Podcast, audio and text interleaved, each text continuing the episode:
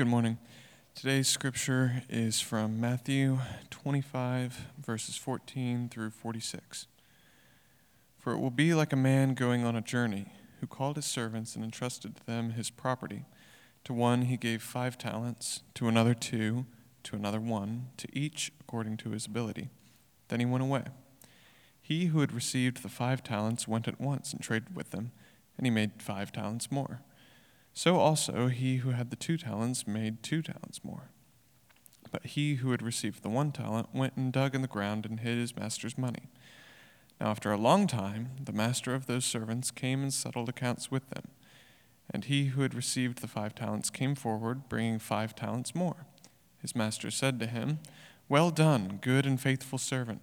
Enter into the joy of your master. And he also, who had the two talents, came forward. His master said to him, Well done, good and faithful servant. Enter into the joy of your master. He also, who had received the one talent, came forward, saying, Master, I knew you to be a hard man, reaping where you did not sow, and gathering where you scattered no seed. So I was afraid. I went and hid your talent in the ground. Here, you have what is yours. But his master answered him, You wicked and slothful servant, take the talent from him and give it to the one who has the ten talents, cast the worthless servant into the outer darkness. In that place there will be weeping and gnashing of teeth. When the Son of Man comes in his glory and all the angels with him, then he will sit on his glorious throne. Before him will be gathered all the nations, and he will separate people from one another as a shepherd separates the sheep from the goats. And he will place the sheep on his right, but the goats on his left. Then the king will say to those on his right, Come, you who are blessed by my Father, inherit the kingdom prepared for you from the foundation of the world.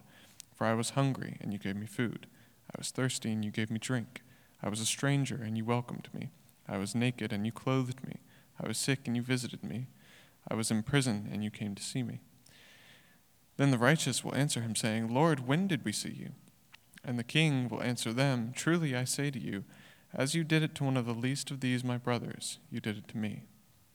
Then he will say to those on his left, Depart from me, you cursed, into the eternal fire prepared for the devil and his angels.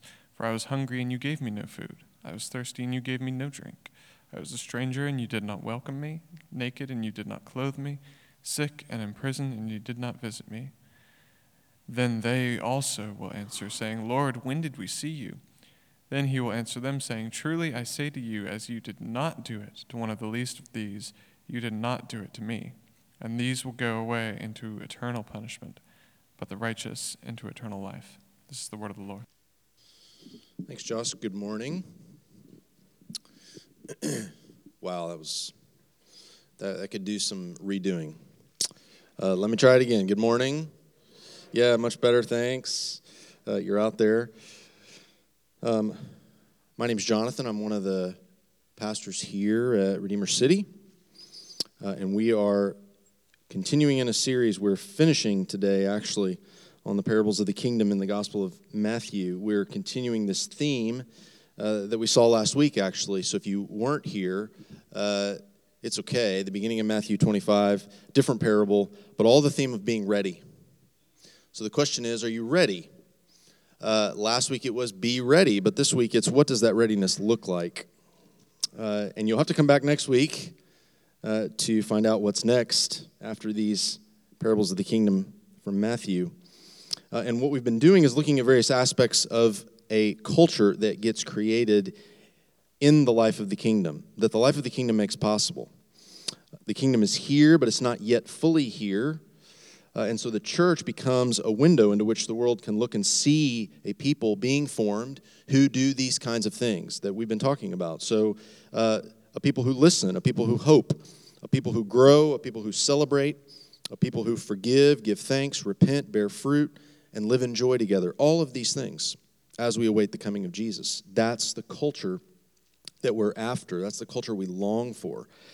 And so, as I just said, Matthew 25 is about a life of readiness. It's about what does it mean to be ready? If we're called to be a waiting people, a people ready for the master's return or the bridegroom's return or whatever picture you want to uh, think of, and Jesus uses several, is it just sitting around shooting the breeze with each other?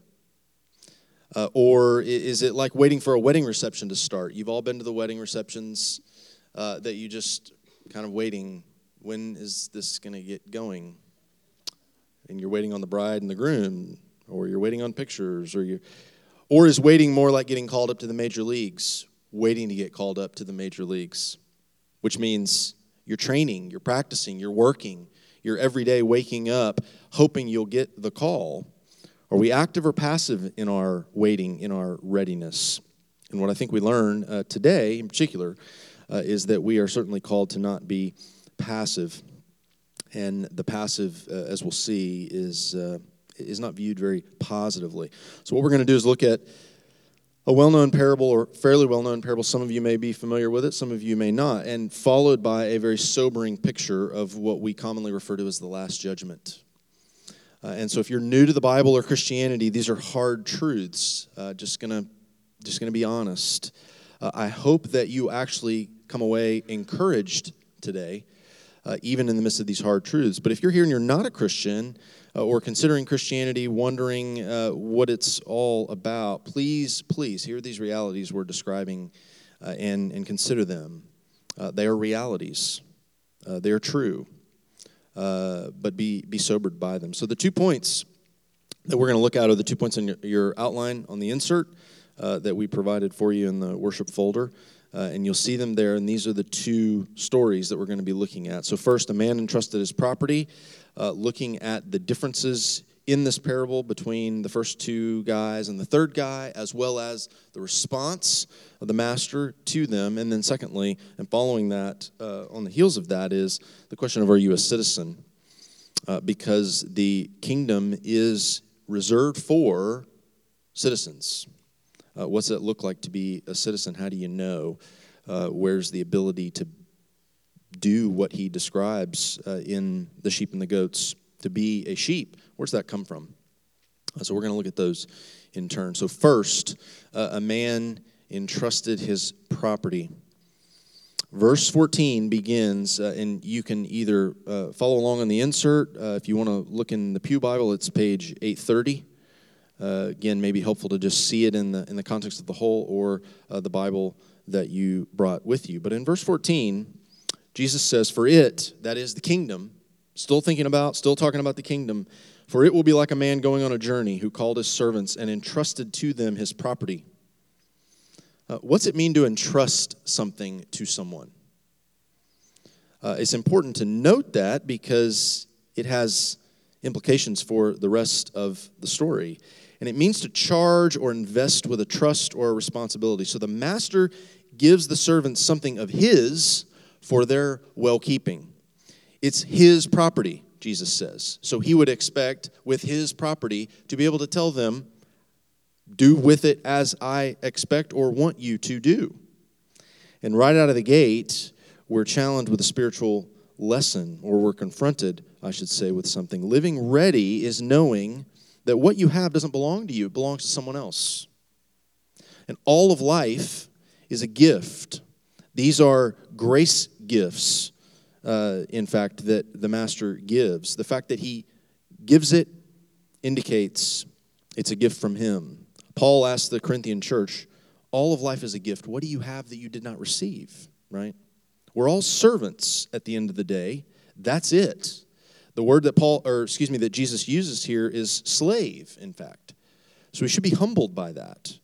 There's a master, we're servants. He tells us and expects us uh, to do with his property what he wants. Nothing that we have is something we've produced or gotten on our own. As we read Friday in community Bible reading from 1 Peter 4, it's God's varied grace. I love that phrase, his varied grace. The master handed out the talents to each according to his ability. And so that should humble us uh, as we begin to consider. So, what are these talents? Well, I, think if you look at the context of the whole of, of Jesus' ministry, Jesus' teaching, his parables, and they indicate these are sums of money, yes, talents, uh, but they represent endowments and opportunities and gifts in service to the kingdom rather than natural talents per se. Uh, you can certainly make a case that we don't want to waste the natural talents and abilities we've been given. Yes, absolutely. Use them for the glory of God. Paul said, Whatever you do, whether you eat or drink, do all for the glory of God. But in this context, in the context of the parable and talking about the kingdom, these are kingdom opportunities, kingdom investments. So investing them or trading with them consists in faithfully discharging our responsibilities as disciples, whether those are small or great. He gives one guy five, he gives another guy one. It's the master's duty, or excuse me, prerogative, I should say, to allocate the scale. It was the slave's duty to carry out faithfully whatever role was entrusted to him. Now, what do the servants do, having been entrusted a share of the master's property? Well, look there. To one, verse uh, 15. To one he gave five, to another uh, two, and another one. Then he went away. Well, what happens in verse 16? He who had received the five talents went when? What's it say? He went immediately, he went at once. He didn't waste any time. In fact, both of these guys, they commit their work to the master, they get to work, no wasting time, and they double the master's investment as a result. These two servants, they seize the opportunities that are afforded to them. The question is, of course, why? Why do they do that? Well, I think at least in part, they're operating on the basis of gratitude. When the master returns, look at their response. They cannot wait to share with him what they have been doing, what they've accomplished with his investment. Master, you, you gave me these five, here's five more, right? They work hard because they're grateful for the opportunity that's been given to them, but also they know the expectation of the master. Here's my property, now do something with it, right? That's the expectation. They don't work to earn more talents. They didn't earn the ones they started with anyway, right? They simply want to honor the master. And, and so with us, I think the lesson for us, the question the parable asks us is Are you faithful? Are you being faithful? What does faithfulness look like with the opportunities that are afforded us? Not so that God will entrust us with more, but because we love Him and out of a love and service to Him, it becomes pure joy to serve Him. Notice that when He, we'll get to this in a second, but His response to them is not, well done, good and faithful servant. Here's a paycheck, right? Uh, or here's, you know, uh, some other monetary reward or physical reward. He says, enter the joy of your master. And uh, as doesn't happen to me frequently because I don't preach frequently. Uh, but I've had enough conversations with Drew to know this happens to him a fair bit too. You know, you get into something and then you prepare, and then you maybe even go through the first service, and then you realize, oh shoot, I kind of. I kind of wanted to go a different direction, or I wanted to emphasize something that I don't get a chance to emphasize. But oh well, I, I, I've only got a certain amount of time. I can't really emphasize that. But I really want to hit, I really want you to focus on, highlight, underline, put in bold somewhere in your notes this enter the joy of your master. I really think that's what it's about at the end of the day. Uh, and I will say a little bit about that in a, in a minute. Well, what about the third servant? Okay, the first two, they get right after it, but the third one omits any commitment to working. He doesn't produce anything. What does he do? Uh, verse verse uh, 18 but he who had received the one talent went dug in the ground and hid his master's money. Well why? You got to ask why. Well thankfully he tells us why. Look at verses 24 and 25 he who had received the one talent came forward saying master i knew you to be a hard man reaping where you did not sow and gathering where you scattered no seed so i was afraid and i went and hid your talent in the ground. Here you have what is yours. He says, Master, I knew you to be a hard man. And in Greek, that word, when used of a person, means stern or severe, right? Do you enjoy being around stern or severe people? Most of us don't, right? But the problem is his belief about the master, which wasn't based on reality, it was based on unbelief and fear because he says it. I knew you to be this, so I was afraid. He's described by the master as lazy, which means he was hesitant to go uh, to, to, to go or do any way, uh, anything with the opportunity afforded him, with the talent, the property that he had been so generously gifted with. Why? Because he's so afraid. And if you think God is like this guy describes him to be, then you'll be just like this guy is. If you believe the master to be a hard man, severe, harsh, stern, See, the, the third servant wasn't convinced of the goodness and generosity of the master's heart. He didn't believe the master was good or kind. He didn't see the talent as an opportunity to be explored and celebrated and invested and multiplied. He saw it as a liability to be protected and kept to himself because he was selfish. So the question for us is who do you know him to be? Who do you believe him to be? He says, Master, I knew you to be and his sentence ends with the words, So I was afraid. See, a life motivated by fear doesn't risk, it's passive. These guys took risks in going out and investing the talents. To, to trade in the ancient world was risky anyway. Well, to trade today is risky, right? But the master commends their riskiness, their courage. If you believe God to be hard or stern, then you'll be afraid that He's sitting there just waiting for you to mess up, right? Re- re- ready to whack you on the head like a cosmic game of whack a mole, right? But you'll also be jealous and envious of those who have more than you. So you'll hide and hoard what you do have because you see it as yours and you don't want to lose it. But here's the thing it's not yours. Who you know him to be is directly tied to how you use his property back to 1 Peter 4 from Community Bible reading on Friday. First, uh, Peter says it's God's varied grace that allocates the differences in each of us. And so we can celebrate those differences as a result without jealousy or envy. Because Peter says everyone has received something, right? The, the only way to use what you've been given is through service. The third servant doesn't serve anyone other than himself because he's full of self preservation or he's acting out of self preservation. But what's the reality? Okay? Now, hear me. This is where we're going to get to the, the, uh, the joy part that I wish I had pretty much done the rest of the sermon on. Uh, and, and now, having listened to the Far Kingdom twice, um, I'm even more struck. But the reality is, the master is not hard or stern. What does he say to the first two guys? Well done, good and faithful servant. Enter into the joy of your master. What joy is he talking about? He's talking about the joy that Ryan and Lauren were singing about earlier in the far kingdom. It's this far kingdom. You know it's there. It's the kingdom that is being brought near and made more and more real, is what we've been talking about this whole series becoming a people who are like all of these things. Go back and listen to all of them. If you're forgiving, if you're kind, if you're joyful, if you're celebrating, all the things, then you're in the joy of the kingdom. You're experiencing and you are helping others to experience this far kingdom that's on the other side of the glass. And we can see it by a faint light, right? But when you drink the joy that flows from the fount of the king. When you drink it, you'll find it's ever full. Uh, it, it, it, it, will ever, ever, uh, I can't remember the words. Uh, I should know it. I know, know the whole song by heart pretty well, but I can't remember it as I'm standing up here.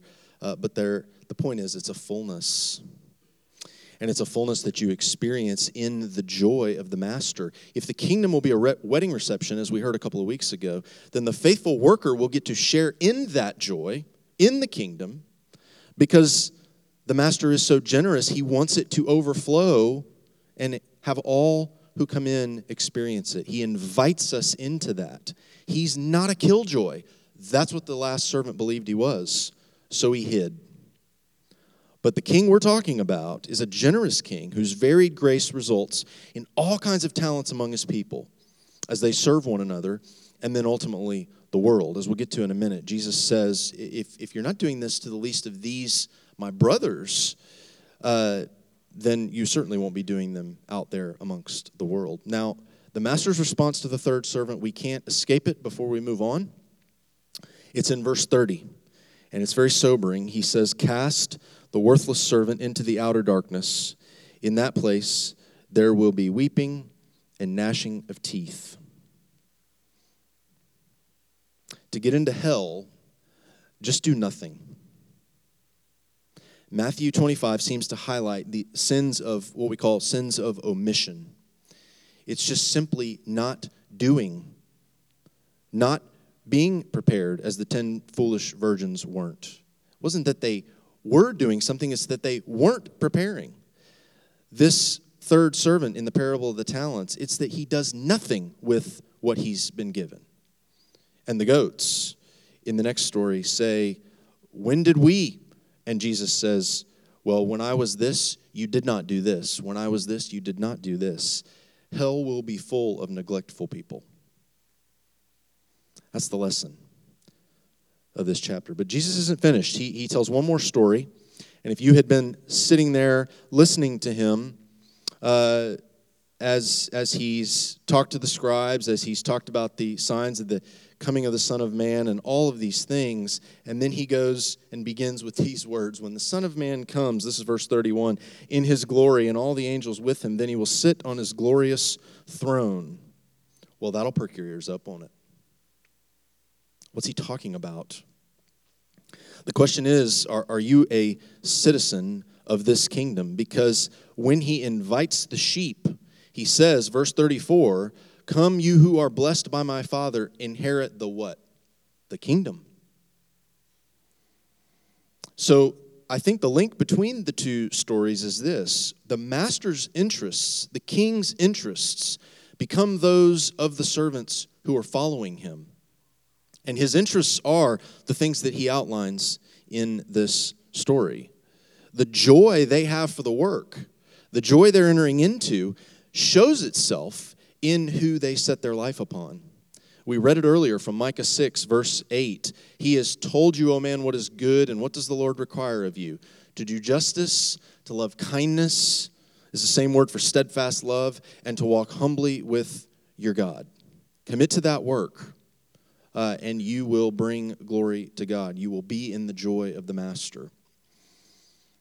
Well, what, what he doesn't say here is also telling. He doesn't say, Come, you blessed by my Father, inherit the kingdom because you voted a certain way in every election, or because you belong to a PCA church and not a Pentecostal church, or because you faithfully followed community Bible reading for years, or because you never cheated or lied. He doesn't say that. The evidence for their citizenship, what reveals them as sheep, is their service to the least. And so, whatever talents or resources of the masters have been entrusted to you, the question is the way he can tell that you know him to be a person who is generous and kind and merciful. The, whether you know him to be who he really is or whether you know him to be something he is not will reveal itself in the type of person you are becoming and investing yourself in? Are you becoming a kind, generous, and merciful person who invests themselves into kind, generous, and merciful work? Multiplying that type of work. Now, both the sheep and the goats say the same thing, but they say the same thing for very different reasons. So if, if you look there, uh, Jesus says, Come, you who are blessed by my Father, for I was, sorry, I can't see, verse 36 I was hungry and you gave me food, and so forth, then the righteous will answer him, Lord, when did we see you hungry? It almost seems like a surprise to them, doesn't it? Well, why is it surprising to them? Well, because that's just the way they did life. Their salvation didn't depend on their good works. Their salvation resulted in their good works. It simply, their salvation flowed out of them into good works. Their kindness and mercy to the least of these wasn't in order to gain a reward or merit salvation, it was part of the way they lived, right? They were responding to what Jesus had done for and in them. Jesus says here that the work of mercy is work unto him. It's done as if it's done to him. Love for Jesus produces a love of mercy and deeds of justice and kindness and so forth and so on. And what's more, they don't seem to be self conscious of what they've done, I think because there's no pretext or phoniness to what they do or to how they live. It's a genuine and real experience because it's a genuine and real salvation that they're living out of. The goats, on the other hand, say the same thing Lord, when did we? They're surprised as well, but they seem to not be conscious of having failed to serve the least of these. It's really not about any heinous crime they've committed. It's not about something that they've actually done. It's something they have withheld, something they've omitted. It's a chronic and habitual failure to love at the end of the day. To get into hell, just do nothing. See, kingdom citizens practice these types of things because the kingdom points to a place where they don't exist. The church points to the kingdom. It's a window into which the world can look in and see a people who care for each other in such a way that there are no hungry, there are no thirsty, there are no imprisoned, there are no strangers. Or at least when people find themselves in these situations, they're not alone the story ends, Revelation 21 and 22, where there's no more crying, no more tears. These things don't exist anymore. And we long for and look forward to the day when that will be the case. As we say, the world is not yet what it one day will be, but it's becoming different every day from one degree of glory to the next. These things must be done within the community of faith. That's how Jesus says the world will know that you're my disciples if you have love one for another and are caring for one another in this way. The passage from 1 John we read earlier reminds us a person who's experienced God's love for them in Jesus Christ is a person who sees need, they open their heart to that need, they move to act on that need. He says, How can the love of God exist in a person who sees their brother or sister in need and closes their heart? This is impossible right? What am I talking about? Let me just give you a couple of examples from our congregation. Okay? So be encouraged by these things. And if you're not part of this church, let me just say to you, it's a great place to be a part of because these types of things are happening, right? Not just in this church, but all the churches around our, our, our city, right? Because the church is evidencing the kingdom. I'm talking about things like driving every week to a neighboring town to serve the needs of the children of a widower. I'm talking about paying a mortgage for another family while they're in a financial crunch. I'm talking about driving homebound members to a midweek Bible study. I'm talking about helping a single mom with fixing her only vehicle. That's good work. And Jesus says that how you treat people, especially his people, who find themselves in those types of circumstances reveal how you treat him. Your attitude toward them is your attitude toward him. So, in each of those examples I just listed, Jesus is saying, That's me. You are doing that to me. On the road to Damascus, it, it, you may recall, he told Saul that Saul's persecution of the church amounted to persecuting him. He said, Saul, Saul, why are you persecuting? Who does he say? Me. That's how closely he identifies with his people. Because he's been in the identification business since the beginning, Jesus has. He identifies with us in our shame, in our guilt, and in our sin. Not only does he identify with us in those things, he becomes those things. And in becoming our shame and our guilt and our sin, as we read earlier, he takes them from us and casts them into the depths of the sea. What great news, right? He was so willing, in fact, to be identified with all of these groups the ones he lists here, that he not only became some of these actually, he was actually poor and marginalized. He was actually naked, hungry, thirsty, falsely imprisoned. On the cross, though, he stood in the place of all of his sheep because, at the very least, all of us are spiritually bankrupt, spiritually hungry, thirsty.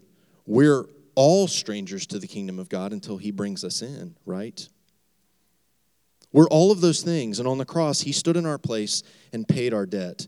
There's a great book called Generous Justice uh, that uh, a guy named Tim Keller wrote a few years ago now. But he says in the book uh, this Many people say, I can't believe in God when I see all the injustice in the world. But look, look, here is Jesus, the Son of God, who knows what it's like to be the victim of injustice, who knows what it's like to stand up to power, to face a corrupt system and be killed for it. He knows what it's like to be lynched. He was discarded. He was thrown away. He was wrongfully imprisoned, tortured, slaughtered. I'm not sure how you believe in a God remote from injustice and oppression either, but Christianity doesn't ask you to believe in that. That's why John Stott. Uh, who was a, a famous pastor over in London, was able to say, I could never myself believe in God if it were not for the cross. Because in a real world of pain, how could one worship a God who is immune to it?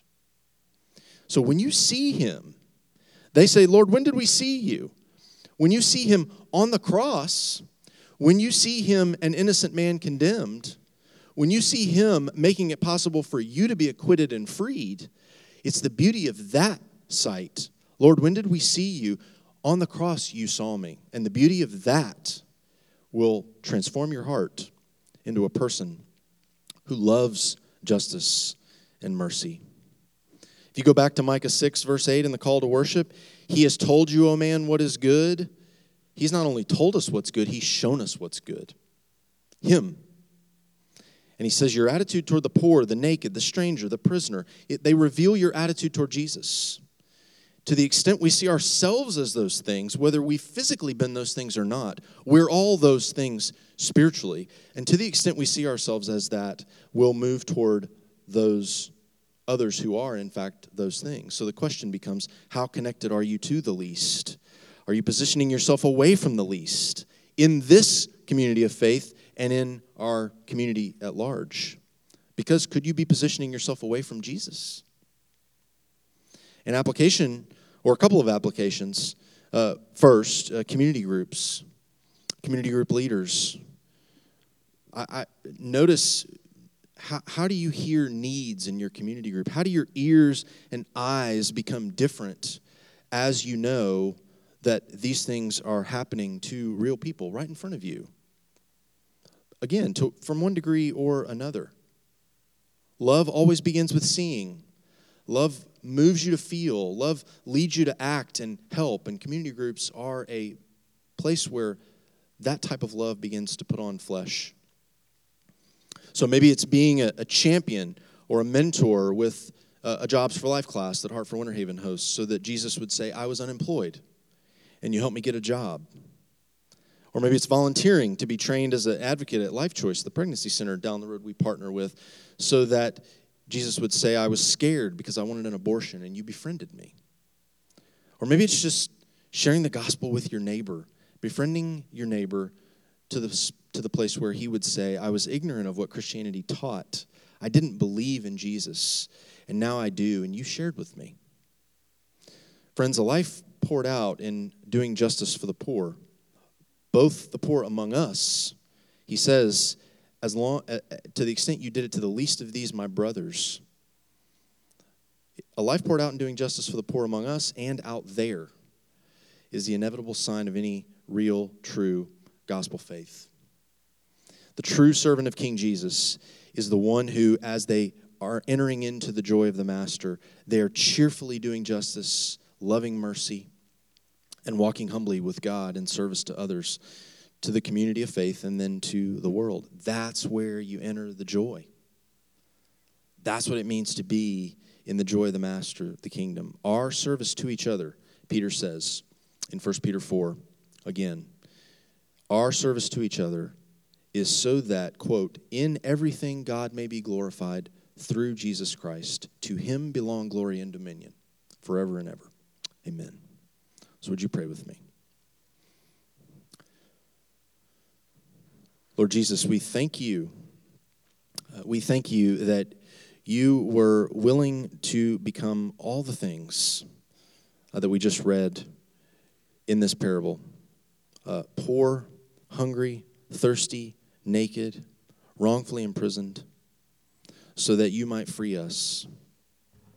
And would the sight of you giving your life uh, for us transform us change us into a people who long to do this same work in our church and in our city for your honor and for your glory. We thank you For the joy that was set before you, which was us, you endured the cross, despising its shame. And we pray that we would increasingly know and experience the joy that you invite us into in the kingdom. Uh, that the kingdom would no longer be a, a far kingdom, but it would be very near.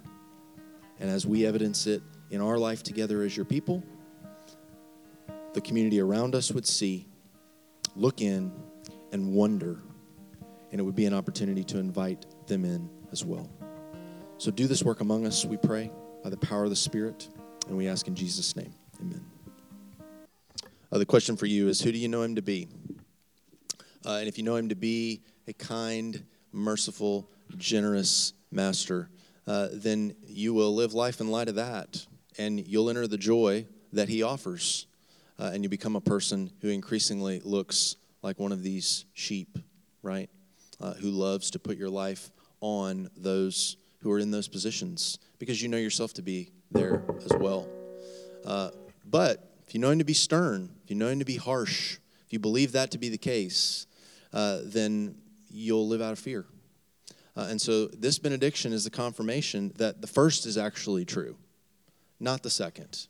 Uh, and so receive these words, hold them tight. May they sink down into the depths of your soul and affect you as you go from here into this rest of this day and this week, uh, and really for the rest of your future. So hear these words, receive them now. May the Lord bless you and keep you. May the Lord make his face to shine upon you and be gracious to you. May the Lord turn his face toward you and give you his peace, both now and forevermore. Amen. Go in his peace.